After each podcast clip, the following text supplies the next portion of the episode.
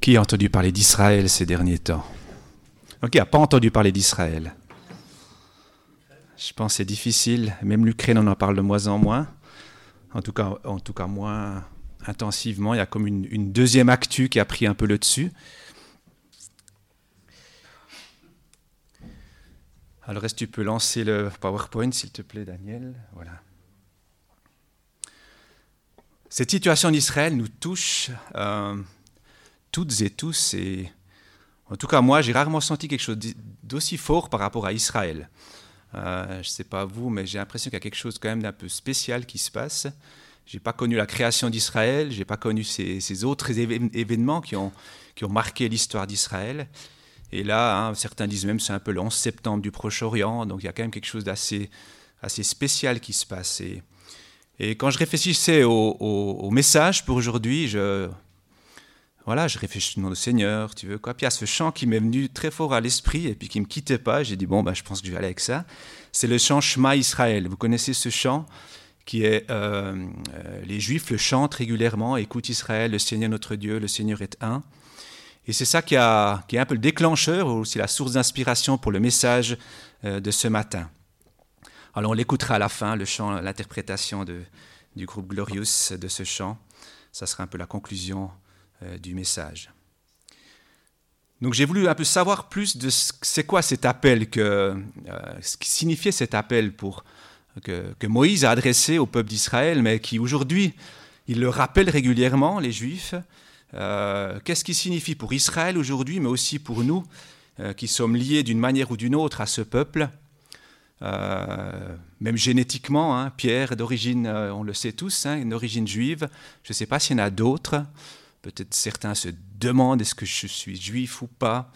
Euh, mais indépendamment, on a une connexion spirituelle et peut-être même physique par nos gènes avec ce peuple d'Israël.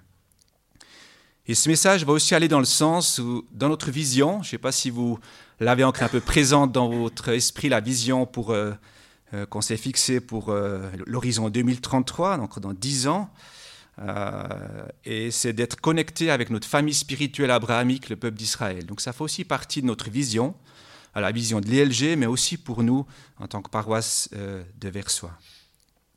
Et je souhaite aussi, terminer après le message par une prière. Je sais que le dimanche passé, vous avez déjà prié pour Israël, mais je vais vous proposer à la fin de faire une prière aussi le réseau évangélique suisse nous a transmis cette semaine aussi une prière à toutes les églises, euh, un peu plus spécifique avec des sujets euh, pour prier pour cette situation. Et on va la, on va la lire ensemble et la, présenter aussi au, Seigneur. Alors, le texte qui va être la base de mon message se trouve dans Marc 12, les versets 28 à 34. Mais avant de le lire, je vais juste donner quelques éléments aussi sur euh, l'environnement de ce texte. Tu peux passer à slide suivant. Ou tu veux que je fasse moi-même C'est intéressant, c'est le seul évangile qui reprend cette première partie. Euh, Écoute Israël, le Seigneur notre Dieu. Les autres, Matthieu, Luc, ils en parlent. Ils parlent sur les, deux commandements importants. Hein. Tu aimeras le Seigneur ton Dieu, tu aimeras ton prochain.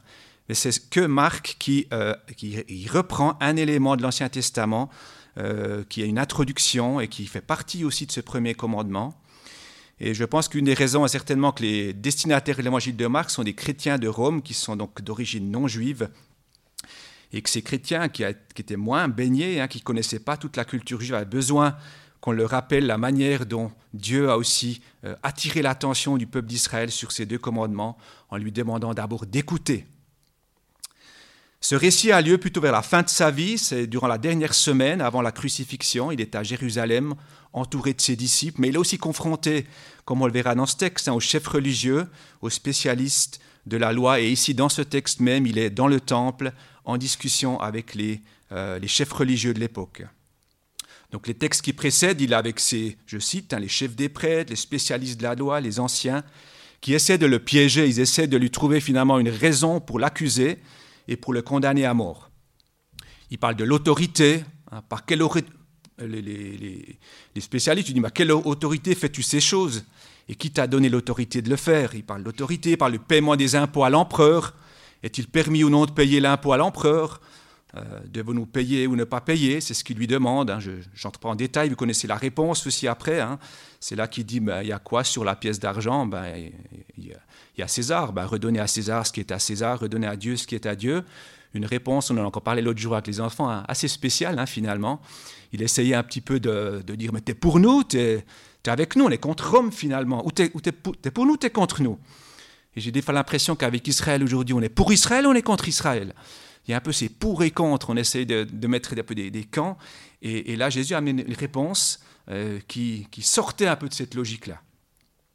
Il y a aussi dans ce texte qui précède la résurrection des morts, il y a toute une explication. Ils viennent, euh, ils prennent un texte de loi où il est dit, mais voilà, une telle personne meurt, elle doit se marier avec le frère.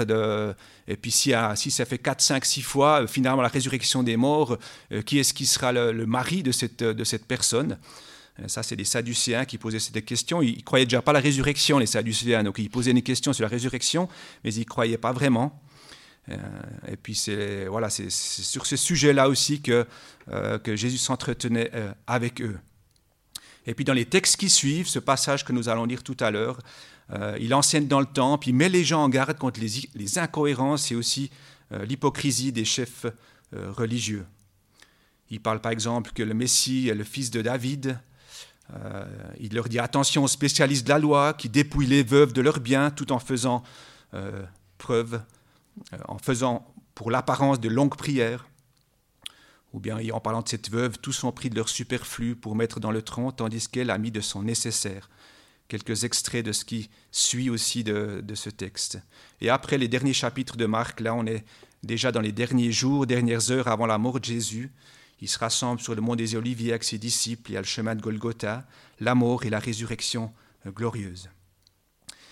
Il y a un lien aussi entre Nouveau Testament et Ancien Testament. On en parlait encore l'autre fois au petit groupe avec euh, Roger. Euh, on sait qu'il n'aime pas trop l'Ancien Testament, hein. peut-être qu'il vous l'a déjà dit, en tout cas moi il me l'a déjà dit. ça sonne un petit peu comme des, hein, tu résumes en des bottes et puis des fusils, quoi, hein, un peu ça, oui. Euh, mais ici, il y a un lien qui est fait, je trouve toujours assez intéressant quand Jésus prend des liens euh, entre l'Ancien et le Nouveau Testament, mais il leur donne une dimension nouvelle. Il leur donne, euh, qui est valable pour les contemporains juifs, qui étaient basés sur leur texte de loi, hein, et puis mais aussi pour nous aujourd'hui. Et on voit ici typiquement qu'il met en pratique ce qu'il a dit et ce qu'il nous a aussi rapporté dans un autre évangile. Ne croyez pas que je suis venu pour abolir la loi ou les prophètes, je suis venu non pour abolir, mais pour accomplir. Et le terme grec qui est traduit ici par accomplir signifie aussi bien la réalisation des projets des prophètes, dont lui, hein, l'arrivée de Jésus, est une réalisation, que l'obéissance aussi à la loi. Donc finalement, il a accompli l'obéissance de la loi. Il ne s'est pas dit à un moment donné, la loi, on n'y obéit pas, il n'y a plus que la loi de la grâce finalement. Non, il a, il a donné une emphase encore beaucoup plus importante que peut-être simplement le texte de la loi. Et on le verra dans ce passage. Alors lisons maintenant le texte qui se trouve, tu peux, voilà, qui se trouve dans Marc 12, 28 à 34. Vous pouvez aussi suivre avec moi ou à l'écran si vous arrivez à lire Marc 12, 28 à 34. Un des spécialistes de la loi qui les avait entendus discuter vit que Jésus avait bien répondu aux Sadducéens. Il s'approcha et lui demanda quel est le premier de tous les commandements? Jésus répondit, Voici le premier. Écoute, Israël, le Seigneur notre Dieu est l'unique Seigneur. Et tu aimeras le Seigneur ton Dieu de tout ton cœur, de toute ton âme, de toute ta pensée et de toute ta force. Voici le deuxième, tu aimeras ton prochain comme toi-même. Il n'y a pas d'autre commandement plus grand que cela. Le spécialiste de la loi lui dit, Bien, maître, tu as dit avec vérité que Dieu est unique, qu'il n'y en a pas d'autre que lui, et que de l'aimer de tout son cœur, de toute son intelligence, de toute son âme et de toute sa force, et aimer son prochain comme soi-même, c'est plus que tous les holocaustes et tous les sacrifices. Voyant qu'il avait répondu avec intelligence, Jésus lui dit, Tu n'es pas, tu n'es pas loin du royaume de Dieu. Personne n'osa plus lui poser de questions. Voyez ici dans ce passage, il y a hein, quelques, quelques versets, quatre références à l'Ancien Testament. La première, tu aimeras euh, déjà écoute Israël, c'est notre Dieu, ça c'est Deutéronome 6, 4. Il y a tu aimeras l'Éternel ton Dieu tout ton cœur, c'est Deutéronome 6, 5. Tu aimeras ton prochain comme toi-même, ça c'est dans un autre livre, c'est dans les Lévitiques 19, 18. Et il y a aussi euh, le, spécialiste de, la loi, quand il, reformule hein, tout ce qu'il a entendu, il parle à la fin qu'il n'y a pas d'autre que lui. Donc il cite aussi la Deutéronome 4, 35, lui fait aussi une référence à l'Ancien Testament. Quel appel pour nous aujourd'hui? Écoute Israël, et pour nous. Tout d'abord, la réponse de Jésus, en fait, c'est une réponse à une question. Il voulait savoir, c'est spécialiste, mais c'est quoi le premier de tous les commandements? Je me suis demandé est-ce c'était une question piège qu'il lui a posée ici? Et peut-être ou peut-être pas, il nous a pas dit qu'il a, il nous a dit qu'il a été attiré par le fait que Jésus avait bien répondu aux Sadducéens. Alors c'est bien dans quel sens? Il les avait bien remis en place, hein? Comme ils disent les jeunes aujourd'hui. Ou bien il a répondu de manière intelligente, bienveillante. C'est peut-être le Messie. Et je voudrais aussi, moi, lui poser une question. Alors je tendrai à pencher plutôt pour cette deuxième, cette deuxième euh, version, aussi vu le, dialogue qu'il y a, et vu ce que Jésus lui dit, vu aussi cette manière de reformuler qu'il a utilisée. Je pense qu'il était en recherche et qu'il voulait vraiment savoir quelque chose il était peut-être un peu différent de tous les autres qui, cherchaient juste à le piéger et à lui euh, trouver une bonne, euh, une bonne raison de le condamner, ou de l'accuser puis de le condamner par la suite. Ensuite, il y a le mot écoute. J'ai mis en, évidence ces différents écoutes. On verra qu'il y a plusieurs choses qui sont similaires dans les différentes versions. Euh, mais ce qui est similaire, ils commencent tous par écoute. Et c'est le mot hébreu shama ou shma, comme on le prend dans le chant qui signifie aussi bien écouter, hein, comme ici, écoute le Seigneur ton Dieu, mais signifie aussi entendre, comme dans le, passage, après avoir entendu ces paroles, le jeune homme s'en alla tout triste car il avait de grands biens. C'était aussi un texte qu'on a lu récemment, dans Matthieu 19, 22. Mais il y a aussi la notion de obéir avec. Comme dans la parole de Dieu se propageait de plus en plus, le nombre des disciples augmentait beaucoup à Jérusalem et une grande foule de prêtres obéissaient à la foi. C'est le même terme grec qui est derrière. Donc on voit, euh, il y a encore d'autres significations qui vont dans le même sens, euh, euh, mais c'est les trois principales, écouter, entendre et obéir. Donc au-delà de ces trois significations, je vois un lien, mais je vois aussi une forme de progression hein, pour entendre, écouter, obéir. Nous avons besoin d'entendre notre sens en éveil, notre sens, ça peut être notre oui, mais ça peut surtout être notre sens notre ouïe intérieure, notre écoute de ce que Dieu veut nous dire, pour ensuite pouvoir écouter le contenu du message que Dieu nous adresse, dans notre cœur, à travers les autres, ou parfois les circonstances aussi nous parlent, et finalement y donner suite par l'obéissance. Et l'obéissance, c'est je suis d'accord, je fais ce que tu me demandes.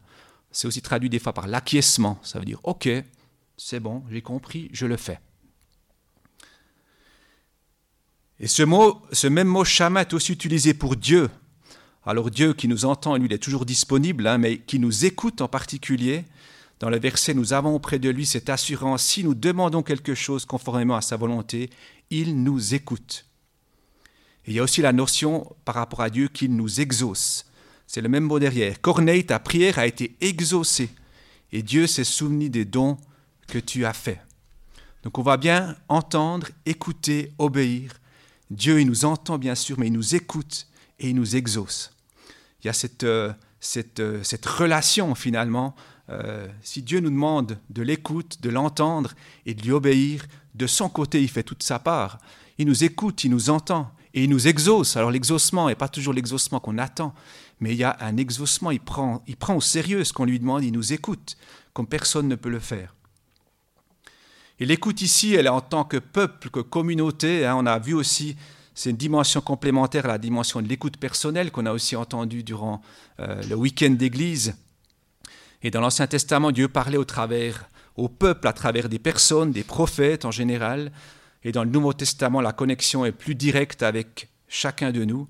Ce qui ne veut pas dire que Dieu ne cherche pas à nous parler en tant que communauté, nous adresser des paroles. C'est une des raisons finalement de notre rassemblement on pourrait se dire, on fait chacun notre vie de foi à la maison, on, écoute chacun, on lit chacun notre Bible, on prie, on écoute ce que Dieu veut nous dire.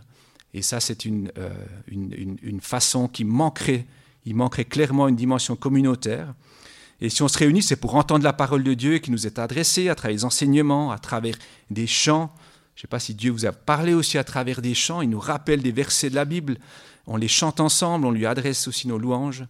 À travers des paroles prophétiques, Dieu a, euh, utilise la communauté pour nous parler. Donc là, une similarité. S'il a parlé, il n'y avait pas encore cette relation directe dans l'Ancien Testament. Nous, on a cette chance, cette, privilège d'être directement connecté. On n'a plus besoin de prêtres entre nous et Dieu pour accéder à Dieu.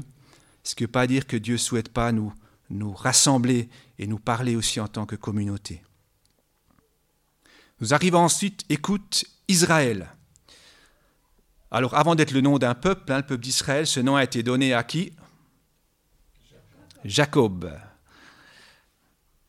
Et que ça veut dire quoi?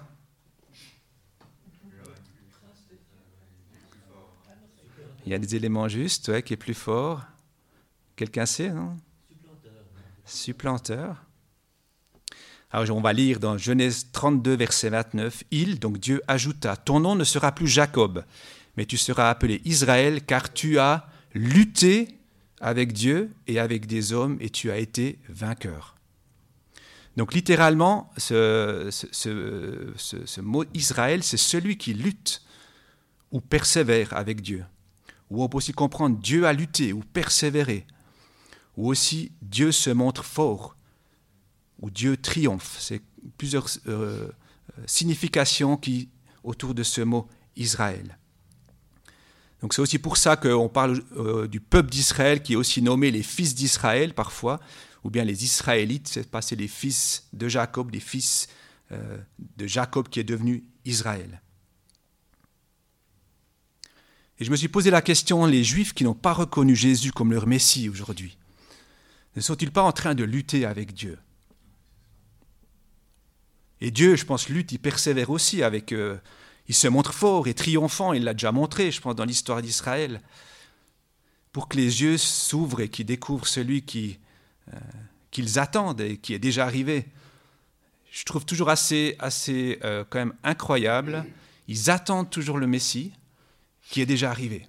Donc il y a un décalage et, c'est ma, ma prière aussi pour Israël aujourd'hui, mais que, euh, que ceux qui aujourd'hui n'ont pas encore, qui attendent toujours le Messie, se disent il est déjà arrivé en Jésus. Et voilà, il y a peut-être comme une lutte aussi là dans, dans le peuple juif par rapport à Dieu et par rapport aussi à Jésus. Ensuite, il dit le Seigneur notre Dieu. Donc c'est le Seigneur, c'est celui d'Israël, bien sûr, mais c'est aussi aujourd'hui notre Dieu. Nous croyons en Dieu, nous croyons euh, à travers Jésus, nous sommes adoptés dans cette famille euh, d'Israël. À travers Jésus, donc nous pouvons aussi nous, euh, et, nous le chantons, hein, Jésus, tu es Seigneur, Seigneur de cette nation, de toutes les nations, donc aussi de son peuple Israël, bien sûr. il est notre Dieu. Donc à travers cette expression qui a été utilisée à l'origine par Moïse, qui s'adressait au peuple d'Israël, que c'est un Dieu communautaire, euh, donc c'est un Dieu communautaire qu'il est, qu'il est Dieu d'un peuple qu'il a choisi. Et ça me rappelle aussi une autre prière que Jésus a fait, notre Père. Donc c'est non seulement notre Dieu, notre Seigneur, mais il est aussi le Père de tous ceux qui font appel à lui et qui le reconnaissent aussi euh, comme tel. Nous arrivons après où on voit des divergences aussi entre les différentes versions de la Bible. Les six versions que vous voyez là, c'est entre euh, c'est l'unique, certains traduisent par c'est l'unique, le seul Dieu, un seul Dieu, où le Seigneur est un. Et le mot grec utilisé va aussi bien dans le sens que Dieu est l'unique Dieu, il n'y a pas d'autre Dieu, c'est l'unique, l'unique Seigneur, que dans le sens aussi le seul fils ou la seule fille, et notamment quand il est écrit que Dieu a tant aimé le monde qu'il a donné son fils unique. Donc c'est aussi bien dans ce sens-là que dans le sens qu'il n'y a qu'un seul Dieu. Donc je comprends à travers cette interprétation, cette signification du mot, que Dieu a voulu faire comprendre à cet homme deux choses, qu'il n'y a pas d'autre Dieu que celui qui a créé le monde, qui s'est révélé à Israël, à ses ancêtres, notamment à Moïse, et qui est adoré au temple où il se trouve avec cet homme. Donc il lui dit, c'est ce Dieu-là, il n'y en a pas d'autre. Vous adorez Dieu dans ce temple. c'est Dieu, c'est un Dieu unique, il n'y en a pas d'autre. Mais Jésus aussi qui parle, l'unique Fils de Dieu, et Dieu ne forme qu'un. Ça, c'est aussi une, chose qu'il a voulu, d'où la bonne traduction de, de, la version Nouvelle Bible Second. Le Seigneur, notre Dieu, le Seigneur est un. Il n'y en a pas deux, il y en a un. Jésus, le Fils de Dieu, et Dieu ne forme qu'un. Dieu est unique, nous sommes des créatures uniques aussi, et c'est en, en acceptant qu'on est unique, cette unicité, que nous prenons aussi pleinement la place unique euh, que Dieu a pour nous dans son royaume. Je suis toujours assez euh, marqué quand on essaye de, comparer. Alors, on, est forcément, hein, on aime bien des fois comparer, mais on dit comparaison n'est pas raison on essaie de comparer, des fois au niveau des ministères, on aimerait être, être plus comme ça, moins comme ça, un peu moins, etc. Et, se dire, mais Dieu est unique, nous a créés uniques, c'est aussi pour entrer dans cette dimension d'unicité dans son royaume. Et j'aime savoir que vous êtes tous uniques, vous avez tous une place dans le cœur de Dieu, dans le royaume de Dieu, mais aussi dans cette Église, une place spécifique. Elle est spécifique, pas juste comme ça, mais c'est parce que vous êtes spécifique et chacun est spécifique et on peut travailler ensemble. Et c'est aussi ça le, miracle de Dieu, c'est de pouvoir avec nos unicités être ensemble dans ce royaume. Nous sommes aussi créés à l'image de Dieu, et c'est peut-être ce côté unique. Hein. Personne n'est comme moi et aussi multiple, je suis créature multidimensionnelle, euh, et puis aussi relationnelle, corps, âme, esprit, je peux être en relation avec Dieu, relation avec les autres. Alors je ne sais pas jusqu'où les, autres êtres que nous peuvent être en relation, euh, il semble que les arbres peuvent communiquer entre eux. Alors, je sais pas, euh, mais je pense quand même qu'ils n'ont pas de parole. Hein. Donc, euh, on est doté d'une parole, on est doté d'une capacité d'être en relation avec Dieu, relation avec les autres, qui pourrait aussi être pour moi cette image de Dieu que nous reflétons aussi, certes imparfaitement, mais que nous reflétons ici-bas. Si on prend l'actualité en Israël, le temple, son emplacement, hein, sa reconstruction, c'est un enjeu majeur.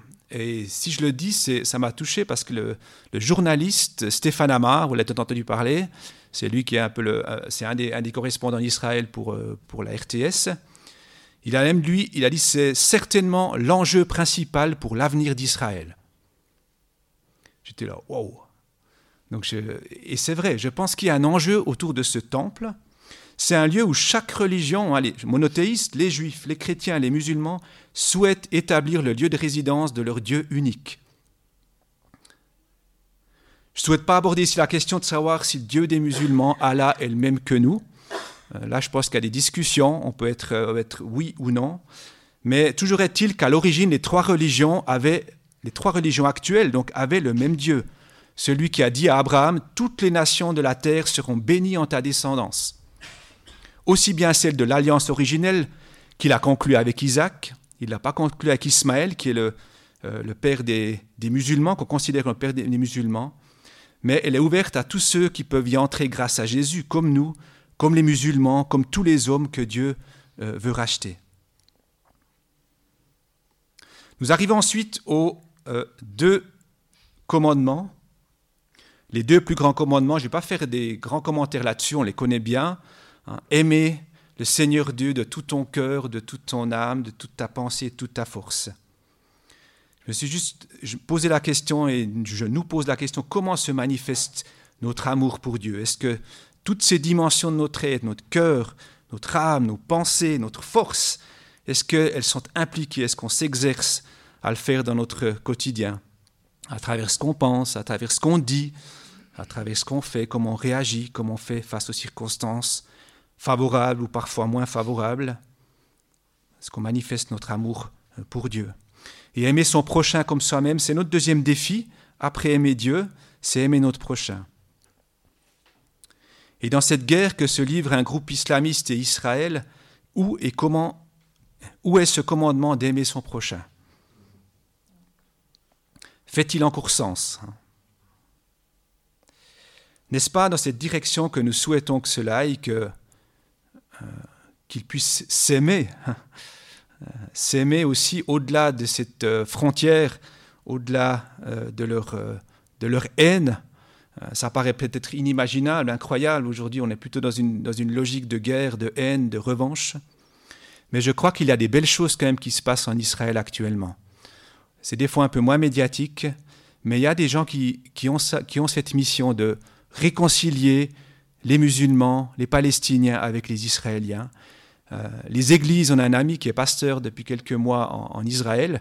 Je pense que vous le savez, mais la plupart des églises chrétiennes sont remplies euh, que d'arabes. Hein. Vous saviez ça? Donc il n'y a pas de juifs hein, dedans. voilà, donc ça veut dire qu'il y a vraiment il y a une barrière claire dans les églises évangéliques, euh, en fait les églises chrétiennes en général, c'est les Arabes qui vont, et, d'où le... Donc il n'y a, pas de, a pas de... Et lui, euh, il est d'origine juive aussi, il m'a dit, mon cœur, ce serait qu'à un moment donné, dans mon église, il y a des juifs et des arabes, des juifs messianiques et des arabes qui peuvent louer Dieu ensemble.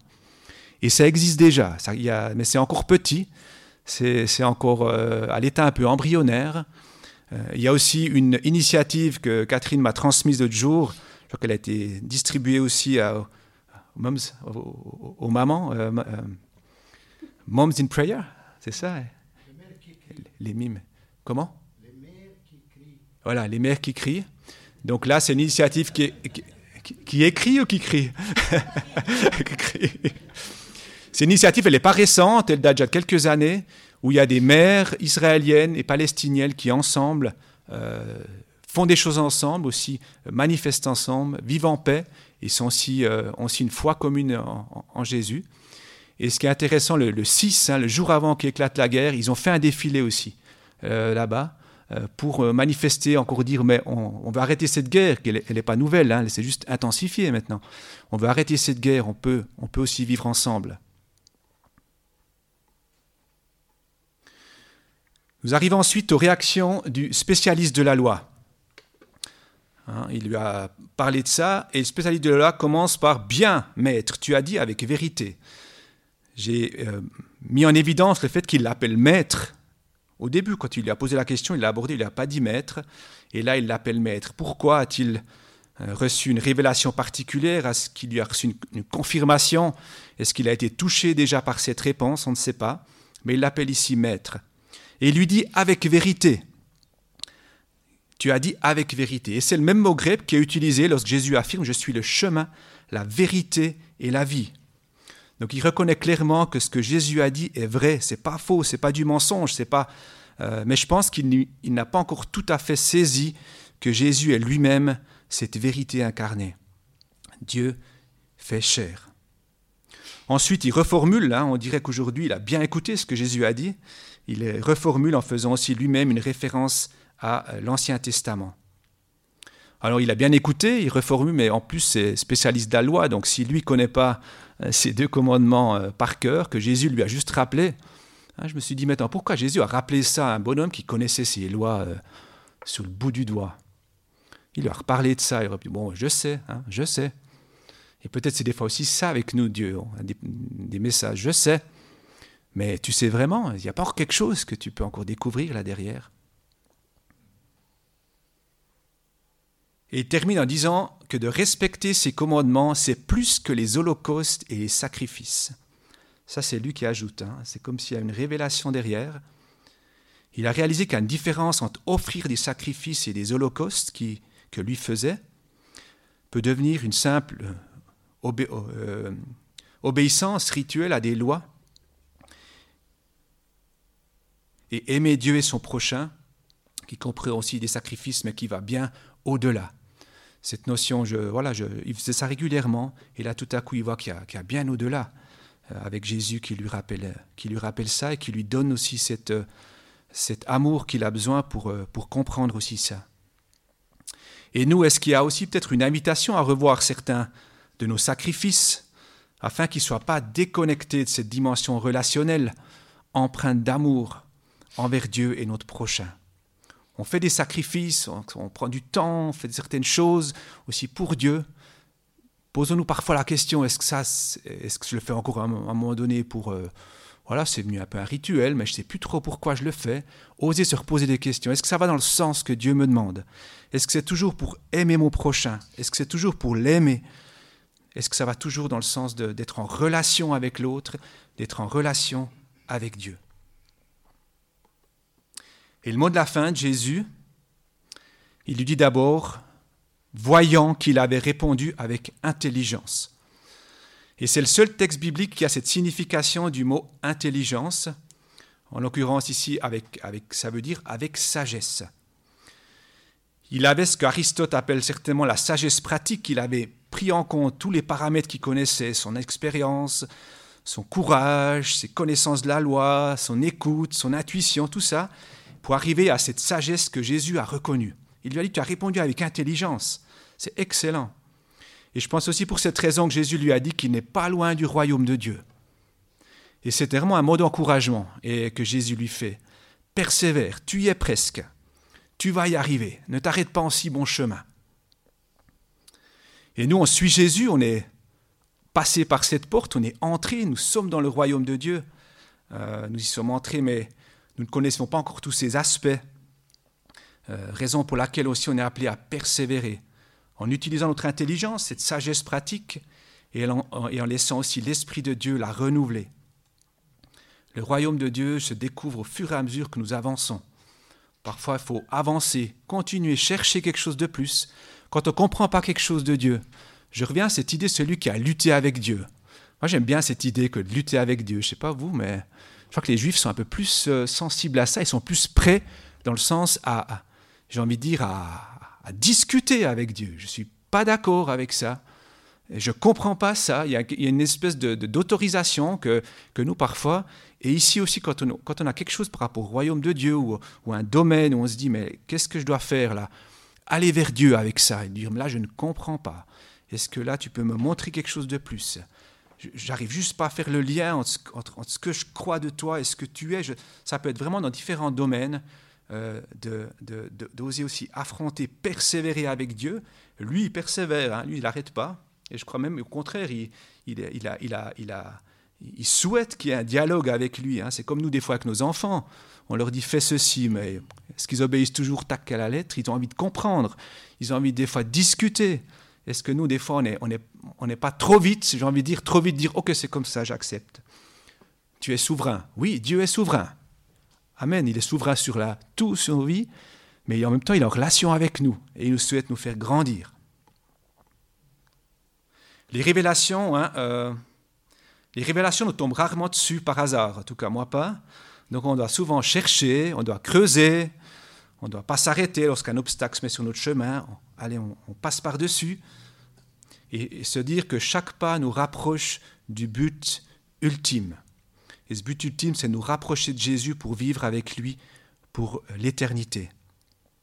Et pour cet homme, c'était découvrir simplement le royaume de Dieu à travers Jésus.